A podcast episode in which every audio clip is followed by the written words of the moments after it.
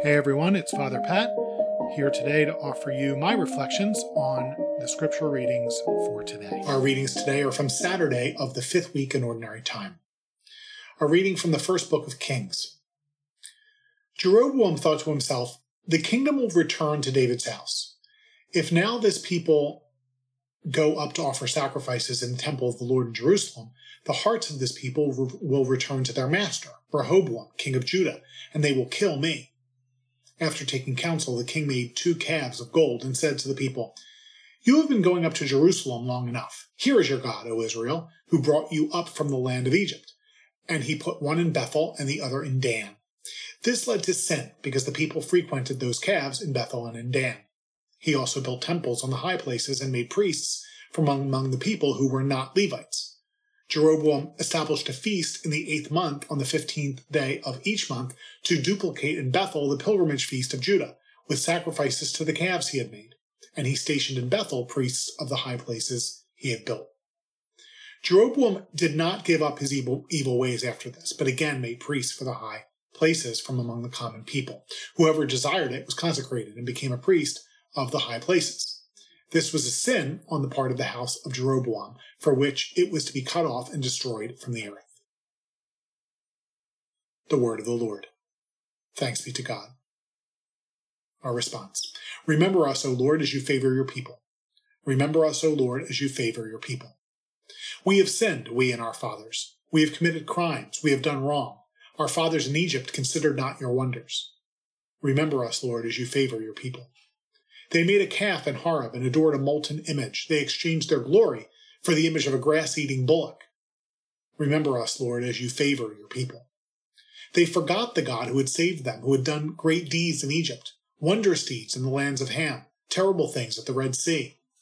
Remember us, Lord, as you favor your people. The Lord be with you. A reading from the Holy Gospel according to Mark. Glory to you, O Lord. In those days, when there again was a great crowd without anything to eat, Jesus summoned the disciples and said, My heart is moved with pity for the crowd because they have been with me now for three days and have nothing to eat. If I send them away hungry to their homes, they will collapse on the way, and some of them will have, some of them have come a great distance.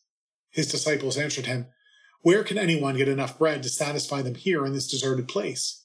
Still he asked them, How many loaves do you have? They replied, Seven. He ordered the crowd to sit down on the ground. Then, taking the seven loaves, he gave thanks, broke them, and gave them to his disciples to distribute, and they distributed them to the crowd. He also, or they also had a few fish. He said a blessing over them and ordered them distributed also. They ate and were satisfied. They picked up the fragments left over, seven baskets.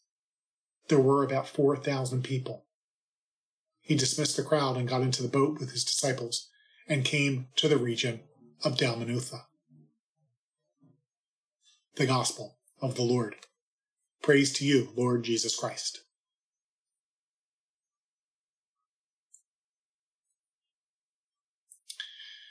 How does something so good suddenly become so bad?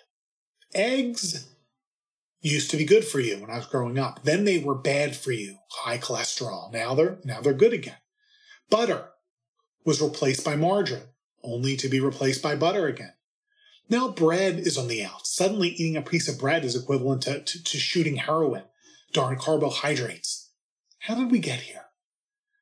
Jesus does quote Deuteronomy chapter 8 in Matthew's Gospel when uh, the fasting Jesus rebukes Satan's temptation to turn the stones to bread, saying, Man does not live by bread alone, but by every word that comes from the mouth of God. But G- Jesus never says bread is bad, but satisfying your physical desires above God's will, that's not good. And in today's gospel, he shows that God is very concerned with our bodily needs by providing lots and lots and lots of heroin, uh, heroin, I mean, um, lots and lots of bread for the crowd gathered there. I, I wonder if what we're seeing in modern society is that God and bread are being placed on equal footing. If everything we ever thought was good is suddenly bad, then maybe God is bad for us too. When I was working in, in a corporate environment, especially when I was traveling, I ate a lot of restaurants and uh, for lunch and dinner. Good food, good good gin, and lots of it.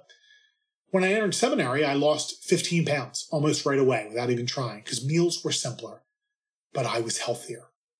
You know, those who live long lives, you know, the, the, uh, what do they call them? Centenarians or whatever. People live more than 100 years. They generally report eating simple natural foods, grains, cheeses, beans, bread, and usually a little wine too. Although please note, Queen Elizabeth II is 95 years old and she likes her gin. Just saying. Maybe if we want, if we want healthier souls, we need to simplify our spiritual diets. The Word of God, the sacraments, prayer. No matter what the hottest religion or trend, religious trendsetters might say. The sacraments, the Word of God, prayer. And enjoy some bread and butter with that too. Have a great day.